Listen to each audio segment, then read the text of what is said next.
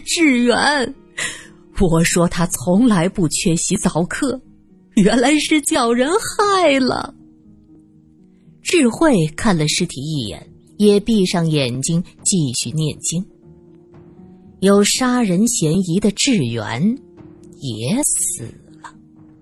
苏三和罗隐面面相觑，苏三心道：莫非这唐代传奇中的套路都不中用了？这个智远可是嫌疑很大呀，怎么连他也死了？罗隐看了看尸体，说。死者死去不超过八个小时。呃，是了是了，早课是早上五点钟开始的，那时智源师叔已经死了呀。苏三听这声熟悉，回头一看，原来门口已经围了一圈僧人，说话的正是大雄宝殿前面的那个小沙弥。早上四点多的时候，一个人在鬼市上落下了人头。五点钟左右，智源就失踪了。金署长，你们在智源的房间里搜到了些什么？金署长叹了口气说：“除了一些乱七八糟的图册，别的啥也没搜着。”图册？这和尚喜欢看书啊？苏三插嘴。金署长的脸色瞬间变得难看。几个小警察则努力的憋着笑。苏三看了罗隐一眼，心道：“这些人干嘛呀？都这么古怪。”呃，这些图册，嗯，都是春宫。金署长声音不大，可法堂内外交头接耳的僧人全都安静了下来。老方丈问道：“你说什么？什么春宫？”我说。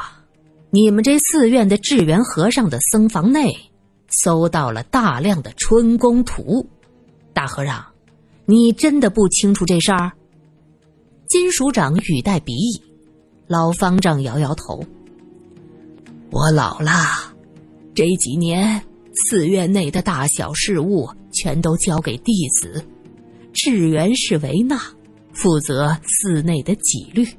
他怎么？怎么能破戒呢？色即是空，空即是色。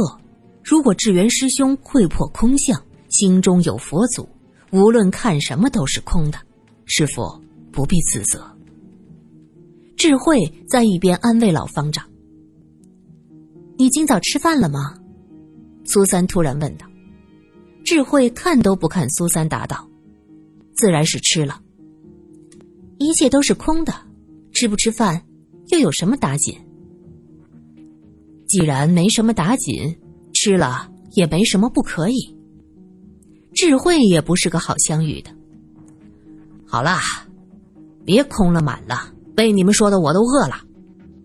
金署长一直在查看尸体，这时站起来说道：“死者是被一把尖刀刺入心脏而死，手法很老练，一刀毙命。”而且流血很少，这凶手莫非是个武林高手？尖刀刺入，流血很少，这是为什么？苏三好奇的问。因为手法，刺入的部位极为巧妙，这一点只怕只有善于解剖的人才能做到。罗隐在一边解释着：“对，凶手可以是屠户、医生，或者是一个习惯于杀人的人。”金署长看来真是见过大世面，分析起来那是头头是道。法堂内外的和尚们都有了兔死狐悲之感，纷纷低头，口中念念有词。金署长，我也想看看智源的房间，不知道方便吗？罗隐客气的问着。啊，方便，方便，很方便。金署长也看出这俩人。还真是挺善于判案的，很高兴的带着他们去了智源的僧房，同时下令说道：“将智源的尸体先放在一边看守，关上玲珑寺的大门，禁止任何人出入。”方丈喊道：“你们这样可有警局的命令？”“哈哈，老和尚，你们不是以慈悲为怀吗？自己寺院的和尚死了，你们都该慈悲念经啊！我叫人关上门，这不是怕打扰你们念经超度吗？怎么还不领情啊？金署长真是个老油条，随便找个理由搪塞。智慧扶住了老和尚，师傅，警察也是照规矩办案。我们寺院出了这样的事儿，关上门，禁止闲杂人进出，这也是对的。老方丈拍拍他的胳膊，叹了口气，说道：“哎呀，我明白，怎么会这样？志远怎么能……哎。”僧房在一个单独的小院儿。月亮门上镌刻着两个古色古香的大字“僧寮”。智源是僧职人员，享有单间的待遇。他房间不大，进去就闻到浓浓的檀香味儿。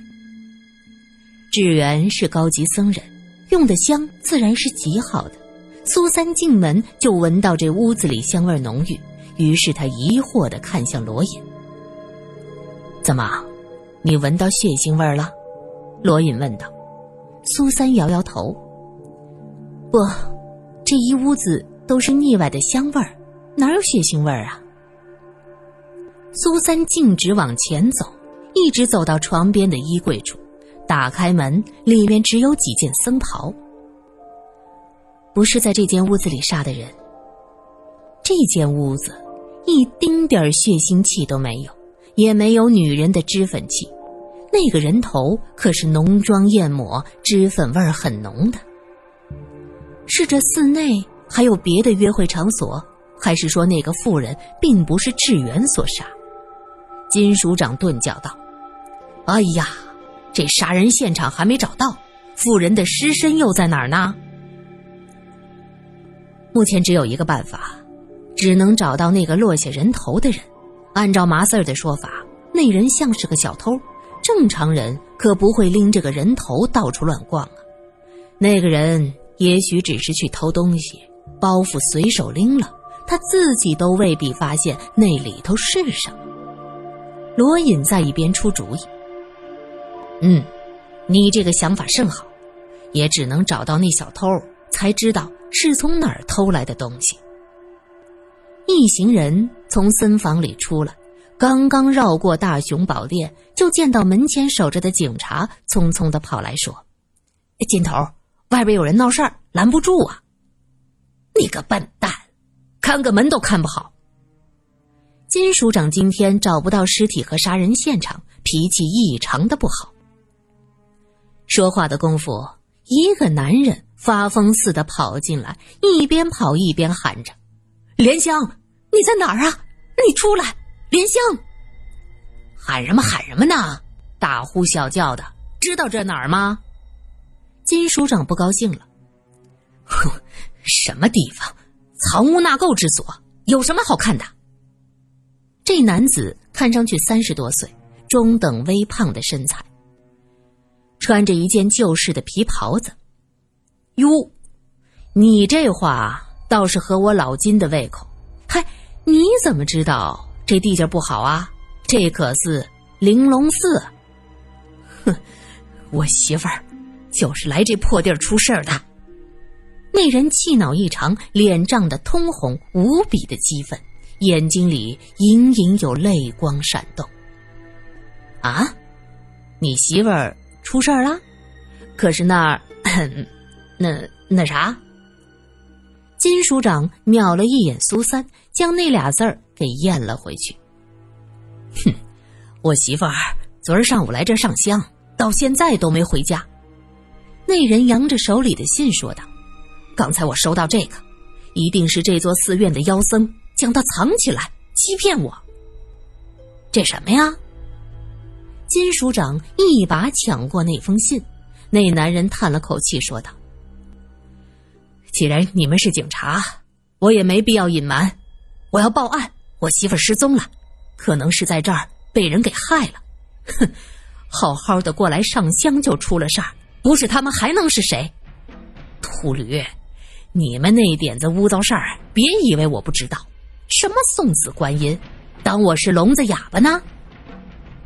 听到那人这么说，站在一边的老方丈忍不住了，他颤颤巍巍，双手合十：“施主，切不可生诽谤心呐！”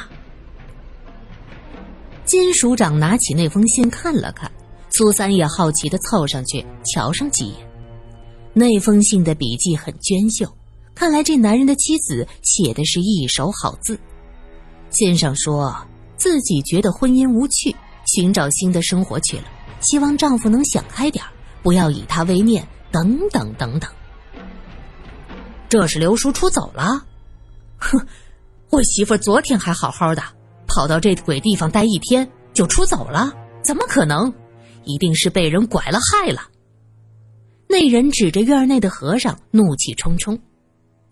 原来这男子叫关正，是个开当铺的。他的妻子叫祁莲香，是个独顾私塾的旧式女子，因此他才断定，以他妻子的性格，不可能自己出走，只可能是被人拐了或者害了。而这拐走他妻子的人。一定就在这寺庙之内。这个，呃，寺内我们搜过了，没有女人。你还是回去填份报案证明吧。哦，对了，还有你，老和尚，你是嫌犯，必须带走。金署长指着方丈：“我师傅有什么罪？”几个僧人不满的质问：“法堂的密道发现了尸体，老和尚说。”那密道的开关只有历代的方丈知道，你们说他骂罪，啊？金署长双手叉腰，气势汹汹。方丈年事已高，怎么能杀人呢？那智慧和尚抬头说道：“哟，这年龄大了就不能杀人了？老而不死是为贼，这还是孔夫子的话呢，圣人的话，圣人。”知道吗？看着金署长这一般能言善辩，苏三对他伸出了大拇指，厉害！您是这份儿。若是你们执意要将师傅带走，小僧愿以身代。智慧主动要求代替老和尚被抓，切！有杀人嫌疑的是老的，又不是你，你替他坐牢，他跑了，我上哪儿找他去？去去去！别和我扯这些，跑得了和尚跑不了庙。你们这行的规矩我门儿清。和尚能四处跑单帮，嘿，说跑可就跑了。我找着庙有个屁用！走走，带走带走。金署长不再容人说话，他大手一挥，就让人将老和尚带走了。老和尚面色平静。寺内出了这些事儿。我身为方丈是难辞其咎，我这就随你们一同回去，只求不要为难其他僧人。师傅，众僧七嘴八舌，纷纷围上来，不许带人。罗隐见这老和尚颤颤巍巍，走路都需要人扶，便拉着金署长到这一边说话。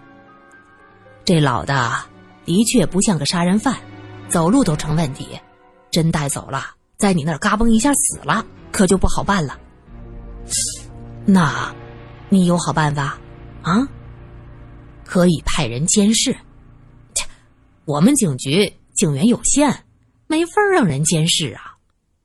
金署长说完这话，瞟了苏三一眼，清了清嗓子说道：“啊，呃，这寺院儿其实有些年头，还是元末的呢。这永乐皇帝当年渡河。”也到这上过香，这别看出了血案，可是个吉地呀。你想说什么？我看那丫头挺喜欢查案子的，又是个文化人想来一定挺得意住在这种古色古香的地方。那个呃妈，住一住，修身养性，这不也？哦，你的意思是让我俩替你搁这盯着？金署长急忙抱拳：“哎，这可是您自己个儿说的，可不能怨我。什么？住这儿？好啊！我看这寺院挺大的，后面好多地儿呢。”苏三正好走过来，听了一耳朵，笑呵呵的应着。罗隐想了想，这寺院并不是偏僻所在，附近就有茶馆、酒楼可以吃饭。既然苏三兴致勃勃，那就待几天。不过得告诉萧琴一声。于是商量妥当，金署长让老方丈准备客房，就带着人走了。丢了老婆的关正也跟着回了城。一行人刚进城，就看到一个五十来岁的老头带着几个人冲上来，一把揪住关正的衣领就要打。姓关的，你老婆把我们家大少爷拐跑了，你治家不严，该当何罪？苏三扑哧一声笑，这话怎么说的？你们家治家挺严的，那怎么你们家大少爷还诱拐良家妇女啊？天擦黑的时候。苏三和罗隐来到了玲珑寺的外面。这玲珑寺虽说是郊外，但是因为香火旺，来往的人多，附近的小商贩聚集而来。特别是初一十五尤其热闹，隐隐形成庙会的样子。两人原本一路上讲着案情，苏三突然闻到了一股子熟悉的香味儿。嗯，那是香菜、虾米。香油、猪油突然浇上热汤头的味道，他举目四望，看到不远处靠着一片树林，有个馄饨摊子。红色的火苗舔着锅底，朦胧的水汽荡漾开来，像是电影院的幕布。我饿了，苏三吸取教训，没有直接走向馄饨摊儿，而是将目光投向了罗隐。怎么，你想吃馄饨？罗隐笑了。苏三格外的惊喜，你，你也看见了？那么大一个摊儿，我又不是近视。罗隐笑着带苏三在馄饨摊的长凳上坐下。两碗小馄饨，苏三高兴的喊着。他回过头，摊主是个年轻的姑娘，只是隐在树林中，看不清相貌。北方高大的泡桐树虽然落光了叶子，那支棱的枝丫像是一把聚散的伞骨，撑着冬日里最后的尊严。这是寺院后的一片林子，透过周围树干枝丫的缝隙，能看到里边是一大片的土地。这是龙吟寺的地儿吧？那姑娘送上馄饨的时候，苏三问着。是啊。这地儿还不小呢，都是和和尚们自己种的。这里头还有一栋房子，是夏天看地的和尚住的。那姑娘笑眯眯的答着，苏三这才看清了他的脸，白白的一张圆脸，五官像是画上去的，细眉细眼，嘴角总含着笑，像是，像是今天在街上看到的杨柳青画里的人物。苏三心中纳闷儿，可是馄饨的香味让他食指大动，注意力立刻被吸引过去。这一家的馄饨汤里还加了一勺虾子儿，汤鲜的简直要让人吞掉舌头。苏三哪里还顾得上去看摊主长什么样子？那块地里有个房子。罗隐先吃完馄饨，站起身。背着手，透过树林的枝桠往里头看。嗯，姑娘说是夏天看地的和尚住的。苏三抽空答应了一声，又大口的喝了一口汤。温暖的汤顺着喉咙下去，浑身的毛孔都舒服的唱歌。寒冷的冬日晚间，能就着炉火喝一碗热汤，那简直是人世间最舒服的事儿。